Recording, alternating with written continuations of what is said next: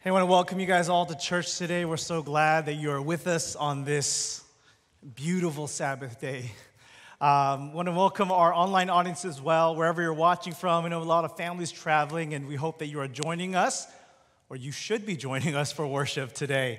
Uh, we started a new series last week, and there was mixed reviews, mixed reviews, mixed, mixed not reviews, but mixed excitement for the series. The series is called Fasting fasting. And so last week we began this series to discuss and talk about this idea that we see in scripture called fasting.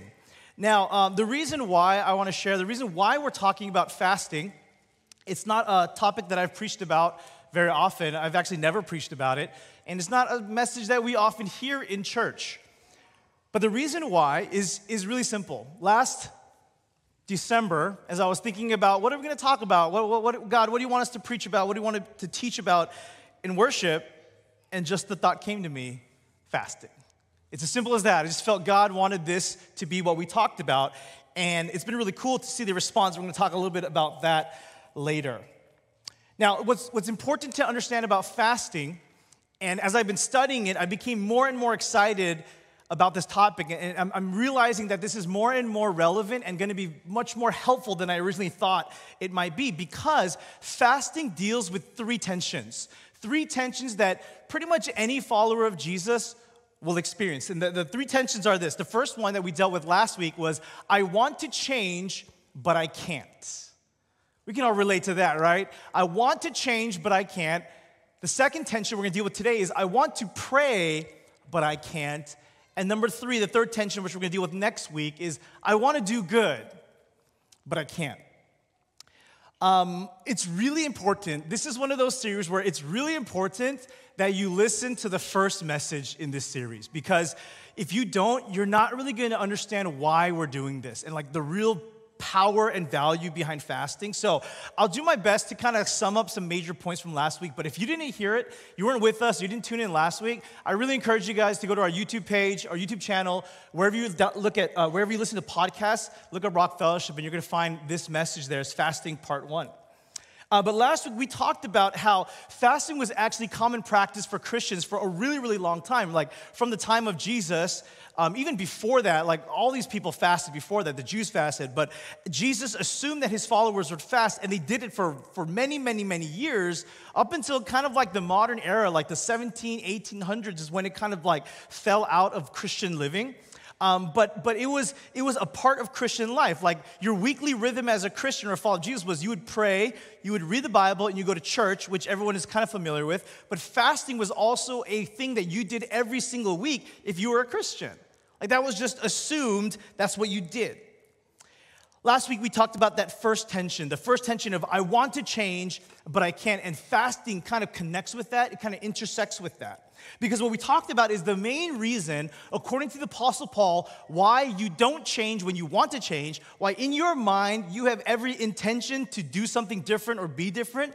The reason why you don't is because of what the Apostle Paul calls the flesh. You have this thing in you called the flesh, and it's getting in the way, and it's preventing you from making any meaningful changes in your life.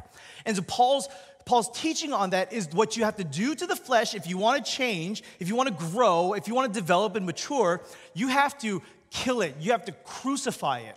You don't manage it. You don't try to persuade it. You don't convince it. You crucify it and you kill it. That's the only way. And so fasting is one way you can begin to crucify or kill the flesh in your life. And so here's the idea fasting, as you guys know, it's really simple it's not eating.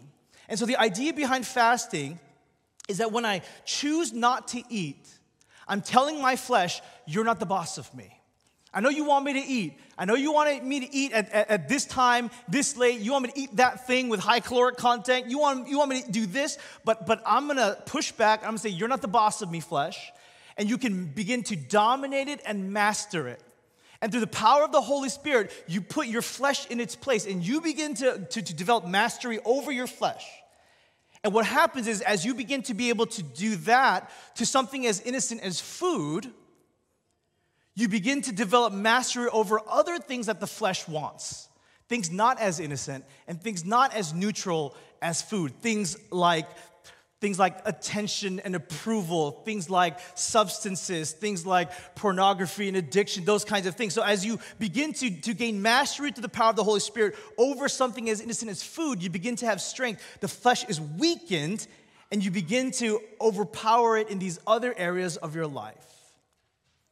And so, what it really comes down to, and to me, the, the most meaningful reason, the most compelling reason to try to flat fasting in my life is to see this, this happen in your life. What happens to you is that as the desires of the flesh go down, what inevitably happen is the desire for God goes up. And that looks amazing. Like that statement, like I want that. And I think that you're here at a church because some part of you, maybe not all of you, part of you wants that. You want the desires of your flesh, the things that make you go, oh, why did I do that? Why did I say that? Why did I go there? Why did I eat that? the thing that makes you in that moment to be like, I should really stop, I should really stop, I should really stop. You want that thing to go down and you want your desire for God to go up.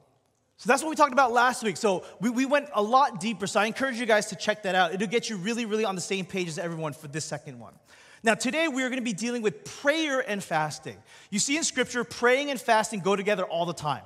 And, and, and, that's not to say you, you, you can pray without fasting and you can fast without praying, but there are some times where praying and fasting together are just like a dynamic duo. It's like a perfect combination. So, what we're gonna do today is we're gonna talk about how prayer and fasting work together.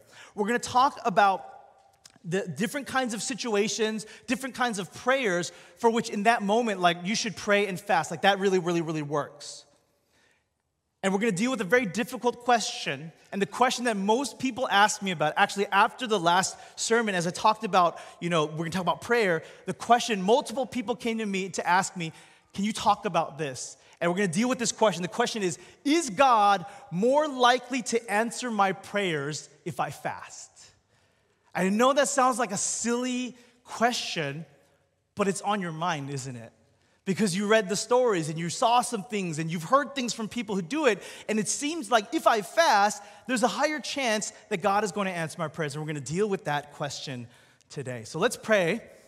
Let's begin. Father in heaven, thank you so much, God, for this opportunity to share this about fasting, something I'm very unfamiliar with, something I'm very underqualified to talk about. But Lord, we're not here to listen to me, we're here to listen to you. So, God, come and move. Holy Spirit, do your thing. This is your time. In your name we pray. Amen. If you grew up in the church, most likely you've heard this phrase in Bible study, small group, in sermons. You've heard this phrase before like a bunch of times. The phrase is this with all your heart. You've heard this before, right? Even if you didn't grow up in the church, you, have heard this to do something or to love something with all your heart. When Jesus talks about the greatest commandment, Someone asks him, What's the greatest commandment? He responds like this in Matthew chapter 22, verse 13. Let's put it on the screen. Jesus replied, Love the Lord your God with all your heart and with all your soul and with all your mind. This is the first and greatest commandment. So, this verse is a big deal, right? Like, literally called the greatest commandment, not by other people, but by Jesus himself. He's saying, This is the most important thing. Love the Lord your God with all your heart. Now, if we break that down, the first part says we love, love the Lord your God. And I think most of us would be like, I think I kind of know what that means. Like, I think I kind of know what it means to love someone or something, right? Like, if I love someone, then I'm like committed to it, right? It's not just based on what I feel, I'm committed to it. It's a decision that I've made to, to, to, to be devoted to this thing. I, it, it, means that I desire it. Something I love is something I desire. It's something, and, and with God, I know that if I love God, I should obey Him. So, I feel like most of us, when you hear this commandment, you're like, yeah, I kind of understand this idea of loving God.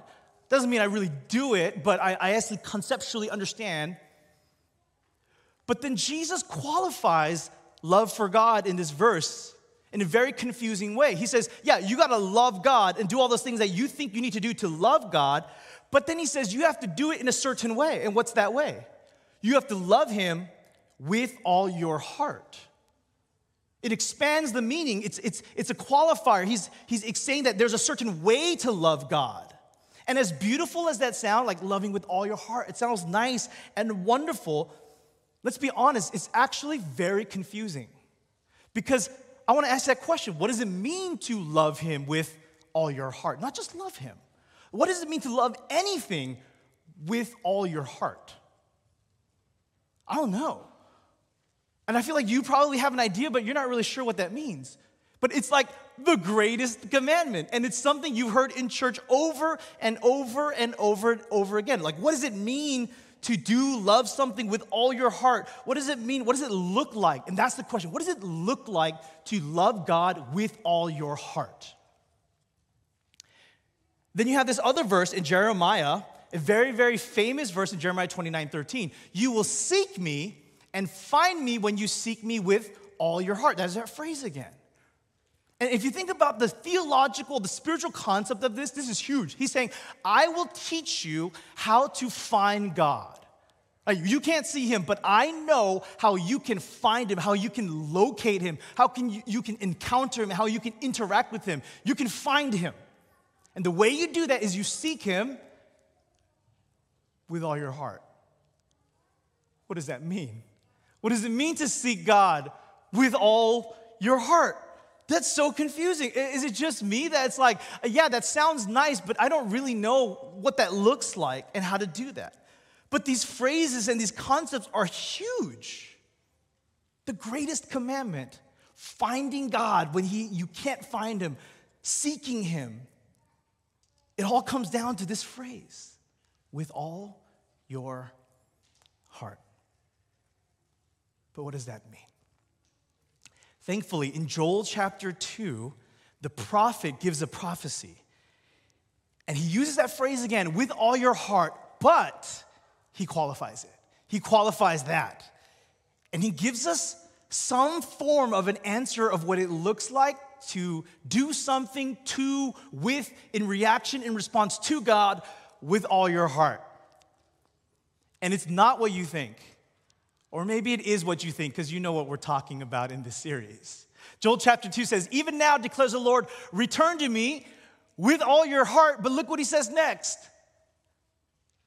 with fasting and weeping and mourning. Weird, right? In this situation, God is telling the people, you can turn to me and repent with all your heart. And the way you express that, the way you do that with all your heart, is fasting. That's so weird to me. It's so strange that that's the way. The way you repent with all your heart is by fasting. Now, if you were here last week, you will remember that I began the message saying that I am extremely underqualified to preach and teach about fasting. You guys remember that? And the, the two main reasons are I'm underqualified because number one, I don't fast yet, yet, yet, and I don't really understand fasting. And I just wanted to put that out there. And the reason I'm saying that is because this moment is when that's going to become very clear. Like, you don't really understand this. And I'm not, I'm gonna, I'm not gonna pretend. I'm gonna say, I don't really get this. But there's something really important that we gotta understand here. What Joel says here is very interesting. It's very interesting, but also it reveals something very, very important about kind of like the, our relationship with God, but also something very practical and helpful if you are someone who wants to follow Jesus. And here it is I'm gonna tell you what the truth is based on what we just read. I'm gonna tell you what the concept or the idea is, but I cannot explain to you why it is what it is. I cannot. I'll tell you what it is, but I can't tell you why it is what it is. Because what Joel is saying in, in that Joel chapter 2 verse, what he's saying here is this fasting is an outward expression of desiring something with all your heart. That's what he's saying there. Fasting is an outward expression, it's the way you show desiring something with all your heart. But I don't know why. Why, what's the connection between fasting and not eating and then desiring something? I don't know. I mean, I have some guesses, but like nothing confident enough for me to stand here and tell you, like, that's the reason why. It would really just be a guess on my part. All I can tell you is that from the scripture, that's what Joel is kind of saying. Fasting is a physical, outward expression of desiring something with all your heart. And this is hard because this is very different from my experience. And it's probably very different from a lot of your experiences. Many of you grew up in a home that the way you show love and appreciation is by gorging yourself on food. Isn't that, tr- isn't that true? Like when you were home, the way you showed love to your mom is you ate everything she gave you and you cleaned your plate. Like that, what is, that was what it was. If you didn't eat, if you didn't finish it, that was more offensive to your parents. Right? We, we grew up, if you grew up in an immigrant home, like you know this, that the way our parents and the way we showed love to one another is through food and by eating as much as we could and appreciating it and just like, like, like, like the moment, the best moment for some of those people is when you're stuffed and you're like burping, you're like, oh, that was so good, I'm so full. That's how we show our love and gratitude. But, but for some reason with God, it's totally the opposite. It's different. It's not really about indulgence. He's like, You don't show me your desire for me through indulgence. For some reason, in the eyes of God, you show your desire for me through abstaining and not eating food. I don't know why, but it is there. It's there. But this is so huge because if you want to know physically, behaviorally, practically, what you can do to seek and desire God with all your heart, Joel gives the answer. He says, part of it is fasting. Now, this is not to say that if you don't fast, you don't love God. That's not what we're saying here. It's not to say that, but it is to say that fasting is one way to show your desire, to show your love to God. It is a way. It's not the only way, but it is a way that we see in Scripture. It's a way to express wholehearted that's important. Wholehearted desire for God. And the cool thing about fasting is yes, it's an expression, but we got to understand this. Fasting is both an expression and an aid in desiring and seeking God with all your heart. So, yes, it's a way to show it, but by doing it, it actually helps to, to build that in your life. It's a, an expression, but it's also an aid. It's also a manner through which the Holy Spirit can, can enliven and bring up greater desire for God in your life. Like I said, I don't know why this is the case. It's just what it is. Apparently, to God, that's how He sees fasting. That's how He understands, that's kind of how He set things up. At the same time, we, especially our denomination as Seventh day Adventists, we do understand a strong, that we have a strong connection between our body and our spirit. Right? We believe that we are unified beings. You are one person. You don't have a body and then you have a soul. You are a soul. Like that's who you are. Your body, your spirit, your mind, your emotions are all interconnected. And we understand that connection. So, actually, if you think about it, we should be the first ones to understand that what you do with your body impacts your soul. Right? If you've ever been at worship and you see people raising their hands in worship, and maybe you're like, dude, those people are weird. Why are they doing that? Especially that one guy, that pastor over there, like, what's he doing? Why is he raising his hands? And it may seem odd to you. Like, that's the idea, right? Because I'm responding to God physically with my body, it affects and connects with my spirit as well. Like, that's it. We, it's all connected. So we understand that concept, but we got to connect it to fasting. In the book called Fasting by Scot McKnight, I'm going to quote a lot from this guy. He says, fasting is the body talking what the spirit yearns, what the soul longs for, and what the mind knows to be true. He says, fasting is body talk, it's praying with your body. Not just praying with your mind. Like we know that part. You know how to pray with your mind. But there's a way to pray with your body, and it's through fasting, is what he says.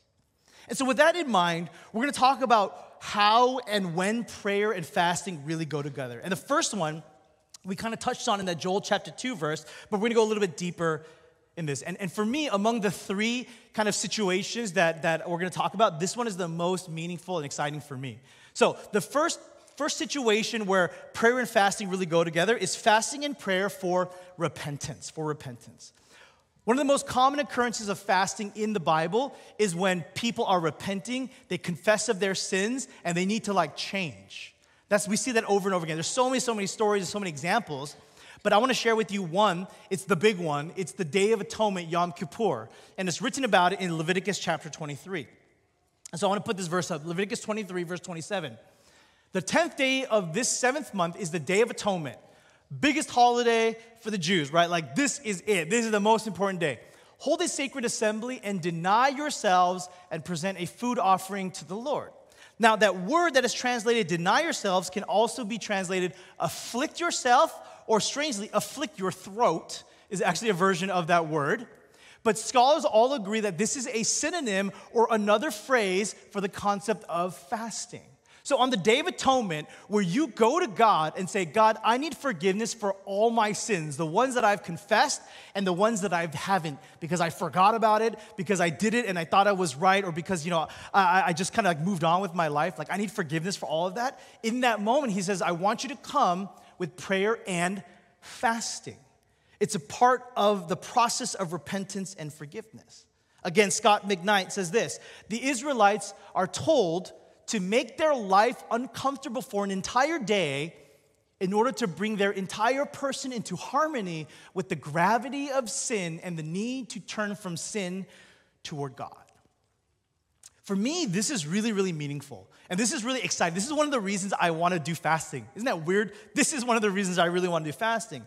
Is because I don't know about you, but I've always felt like the process that I go through for like confession and forgiveness of sins is like something is missing. Because I don't know how you guys do it, but for me, I do something wrong, which happens very occasionally, guys, very, very occasionally, like once in a while. I do something wrong, I commit a sin, and then I say, God, please forgive my sins. And then I move on. Is that, for the most part, how we approach confession and forgiveness of sins? God, in my mind, God, please forgive my sins. Sometimes I'll get specific, right? And that's good. You get specific, forgive me for this thing that I did, this, this, this moment or, or this mistake that I made. And you get specific, but sometimes you don't. And sometimes you do, you guys ever do the blanket, forgive me for all my sins?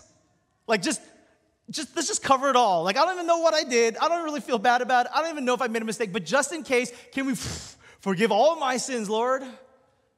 Like, I don't know about you, but isn't there something just kind of odd about that whole experience? Like, there's something missing.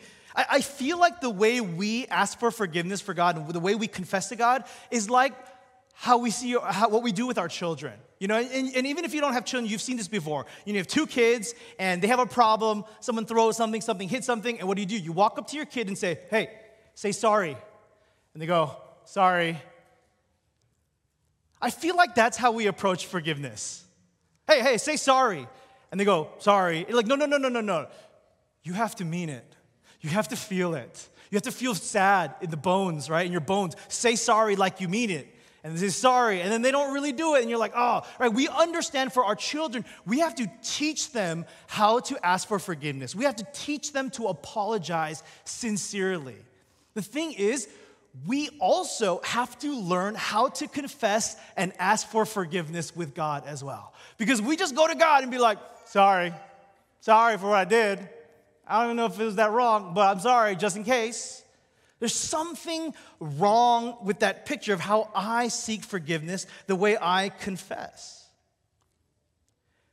And so, what Scot McKnight says about this, this interaction with repentance is that fasting enables us this is really cool. Fasting enables us to identify with how God views a given event. And in this situation, we're talking about a sin. Fasting empowers us to, look at that word, empathize with God. He says that when you fast, you begin to feel about your sin the way God feels about your sin. So, like, that's really compelling to me because for me, as if, if I introduce fasting as a part of my repentance and, and, and confession of sin, I feel like what it's gonna do is gonna help me face the reality of my sin, the seriousness of my sin, and it's gonna allow me to sincerely, not just in my mind, but with my body, sincerely apologize to God and to feel the full weight of my sin in order that I may feel the full weight of my sin released by the power of the cross. Right? Like, if, if I understand the seriousness of my sin in that moment, I can also then really understand and experience the freedom and forgiveness that Jesus has brought to us. I feel like fasting, this experience of fasting, again, this is all in my mind, what I think is gonna happen. It's kind of a way to have closure for our sins. Not to say that we're never gonna sin again, but in that moment, we can have closure, we can deal with it, and we can move on in freedom. Like, it's not so that we can pay penance, it's not so that we can earn it, so that we can feel really bad for it, but it's a way for us to deal with sin as it should be dealt with, and then be fully freed and forgiven by Jesus Christ and move on. Like, I feel like that's what's missing in my, my, my, relationship with God is this part of it. So I'm excited to incorporate this into my life. So it, that's one key way to, to incorporate fasting and prayer. Fasting and prayer for repentance. The second is this another common example of fasting and prayer is fasting and prayer in a crisis. This is one that most people are very familiar with. We see this in the story of Esther. When Queen Esther, before she goes and risks her life to talk to the king, she declares a fast for all her people. It's a three day fast, no food and no water because it's a crisis, right? Because remember, they're facing genocide. They're facing the, the mass destruction of her people. And she says, I'm gonna go to the king, but I may die because of it. So let's all pray and let's fast for three days. She does that. And another story in Second Chronicles, you have this uh, story where the, the Israelite kingdom is facing a dangerous enemy. And I'm going to put a, a couple verses of this on the, story, uh, on the board. Second Chronicles chapter 20, verses 1 and 2 says this. After this, the Moabites, the Ammonites, with some of the Meunites, came to wage war against Jehoshaphat. Okay, so three kingdoms versus one. Some people came and told Jehoshaphat, A vast army is coming against you from Edom, from the other side of the Dead Sea. It is already in Hazazon Tamar, that is En Gedi. So at their doorstep is a huge, massive army that they cannot beat. No chance. No human chance for survival. They're talking about mass destruction on their doorstep. And in that moment, he declares prayer and fasting for the people again. And they go to God and they record this beautiful, beautiful prayer. And in verse 3 and 4 is what it says. Alarmed, Jehoshaphat resolved to inquire of the Lord, and he proclaimed a fast for all Judah. The people of Judah came together to seek help from the Lord because of this crisis. Indeed, they came from every town in Judah to seek him. It's in this time of crisis when you're like, I need you to do something big, God. Like, there's no chance. I got no options. I, am I'm, I'm run out of, of, of, of, ideas. I don't know what to do. I just need you, God. I need you to show up in a big way. Like, I straight up, God, like, this is moments where you're like, straight up, I need a miracle. I need a miracle, God, in this moment. In those moments, people in the Bible pray and fast. And I was just thinking about, like, what if we started doing this in response to the crisis, crises of our lives? I don't know how you respond to crises. But sometimes I feel like when a moment comes, when, when something happens, we, we stress out or we freak out. Or on, on the other side of that, we like numb our pain and we numb our anxiety through whatever. Sometimes we distract ourselves and we escape to, to Netflix or entertainment or television or shows. Or sometimes we just rant and rave and rage out on people. Maybe we do it online in the comment section of some video or some post. Or maybe we rant and rage out on our own family members. This like this is how oftentimes we decide this is how I'm gonna deal with the crisis. It's out of my hands, so I'm gonna grab hold of something I have control of. What if in times of crisis, instead of that, we're able to take a moment to pray and fast? Now, to be clear, fasting is not a hunger strike to get God to do what you want. Eh, fasting is not Gandhi versus the British, right? It's not, that's not what fasting is. God, give me this thing. I'm gonna starve myself and you better change. You better do something. That's not what fasting is. Fasting is not that kind of, because you have these stories where, yes, God shows up in big ways and it's amazing, but you also have stories when people pray and fast and things don't change. After King David makes his big mistake, so if you guys know King David, one of the greatest kings of Israel, he's, he's driven by his flesh and he sleeps with Bathsheba. And then again, driven and controlled by his flesh, he murders her husband Uriah. And what happens after that is the Nate, prophet Nathan goes to him and says, Bro, you messed up, man. Like, what are you doing? This is crazy. You, you did a really, really, really bad thing. You were controlled by the flesh and you just did whatever you wanted, and now you're in this situation. God is not happy with you. And what happens after this, we see in 2 Samuel chapter 12. Verse 16, he says, David pleaded with God for the child because his son got sick. He pleaded with God for the child. He fasted and, and spent the night lying in sackcloth on the ground. The elders of his household stood beside him to get him up from the ground, but he refused, and he would not eat any food with them. On the seventh day, the child died. So he prayed and fasted, and the kid died. So, so we see from this is it's not like something that you can do to like manipulate God. But I think what's really, really interesting about the two stories we shared earlier, when they prayed and fasted, when Esther prayed and fasted, and when King Jehoshaphat prayed and fasted. I want you to see how their stories ended, how that prayer, how that declaration, how that moment ended. In those moments, we have the two, maybe the two greatest one liners of the Bible, or maybe just the Old Testament, like you have these amazing one liners, right, that we can quote. From Esther, after she prayed and fasted, the end of that, she has her famous statement where she says, If I perish, I perish. And in King Jehoshaphat's case, after he, he does this prayer and calls for fasting, he ends with this other great liner. What, do you guys know what it is? We don't know what to do, but our eyes are on you. Isn't it interesting that after a time of prayer and fasting, the conclusion of that time was not, God, do this for me, it was surrender. It was understanding. It was acceptance. It was an acknowledgement that they were not in control and they were willing to accept whatever outcomes God has in store for them. And then interesting that even though they came to God in a time of crisis, wanting a specific outcome, in prayer and fasting, they expressed their need, to express their desire with their whole body, not demanding that God do what they want to do, but in the end, they were simply able to say, I surrender. If I perish, I perish. We don't know what to do, but our eyes are on you. Fasting is not a hunger strike to manipulate God. It is an expression of the desire, the deep, wholehearted desire that you have in your life because of a situation, because someone's sick, because of something happening in this world, because of something that you're facing that's bringing you stress and anxiety. You fast because that's what you do to express that to God. Once again, Scot McKnight says about fasting fasting is not a manipulative device. We fast because a condition arises that leads us to desire something deeply. We fast because our plea is so intense that in the midst of our sacred desire, eating seems sacrilegious. And I had a moment like this in my life. It was, um, it was before Tracy and I started dating.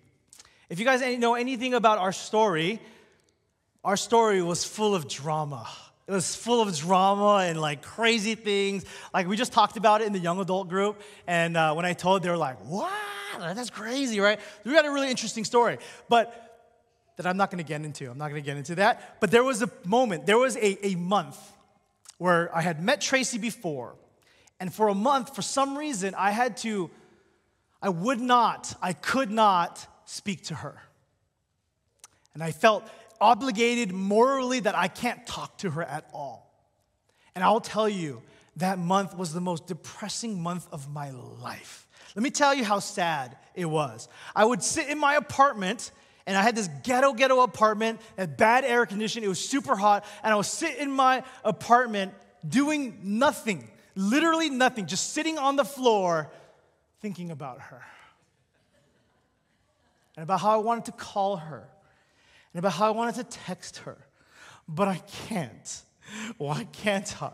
I want to. I want to so bad. And it got so bad, and this is actually very embarrassing of me.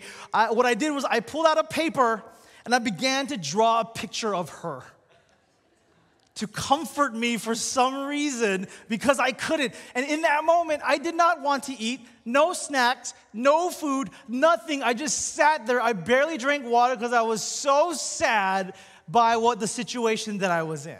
So I kind of get that. Like when you desire something in a way, it's something that is so painful for you, like you don't want to eat. And so that's somehow worked in us that, that, that sometimes we do want to express our desire and our grieving in this way.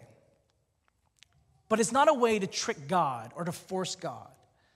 So, so to answer the question from earlier, this is the question, right? Is God more likely to answer my prayer if I fast? Based on what we see in Scripture, based on the stories we see where God responds and provides certain outcomes when people pray and fast, and other stories where He does not, I'm gonna give you the truthful, the truth, the simple truth to answer this question. It is simple and it is true, but it is completely unhelpful for you. The answer is this yes, no, maybe so. Is God more likely to answer your prayers if you fast? Yes, no, maybe so. I don't know. Sometimes, sometimes not. I don't know. That's the examples. That's what we see in Scripture. So I can't tell you anything other than that. But what I can tell you is that in prayer and fasting, God will respond and He will be moved by those who fast. He may not be moved to provide a certain outcome, but God does respond and He is moved by those who pray and fast. And He, more often than not, will respond and be moved, and He may or may not change the thing to a specific outcome or outward change. But more often than not, He will respond by leading you to develop an inner change through prayer and through fasting. Now, if part of you is like, then why fast? Why would I fast then if I can't get God to do what I want Him to do? If that's what you're thinking, you are not ready to fast.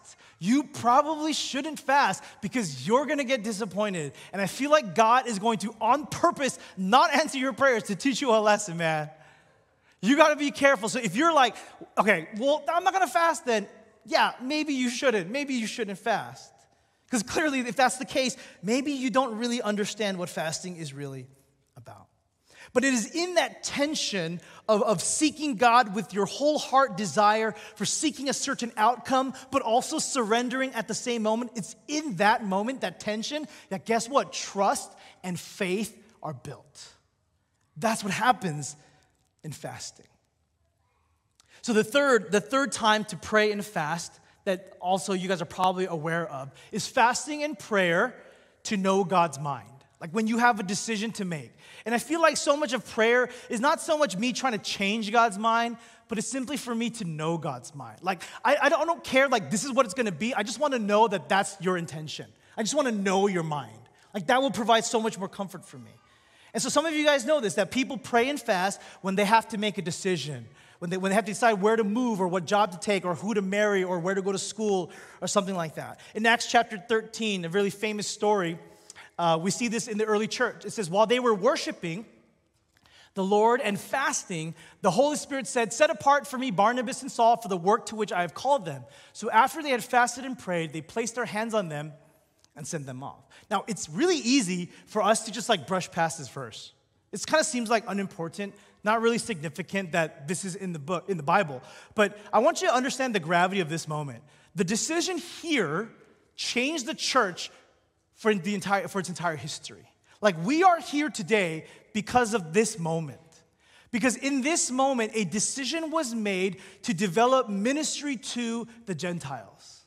I don't know, and this is completely my, my, my conjecture or my thought or my, my, my idea, is that I don't know if the early church would have ever on their own made a decision to lead, bring salvation to the Gentiles because they were all Jews. They're all Jewish Christians, right? And they, that's like they were the chosen people. They had the Messiah. So I don't know if on their own they would have ever made this momentous decision. But through prayer and fasting, the Holy Spirit moved and led them to make a decision that they may have never made before. And that decision was to understand that Saul and Barnabas are set for the work that I have called them, which was the work to the non Jews, to the Gentiles. And that's why we're here today. So this changed the course of the church. I don't know if they would have caught on to this vision or developed this vision on their own. So fasting and prayer, fasting seems to be one of the best ways to try to understand God's mind, to try to discern his will, to understand what he wants. And we see this in scripture where people do this.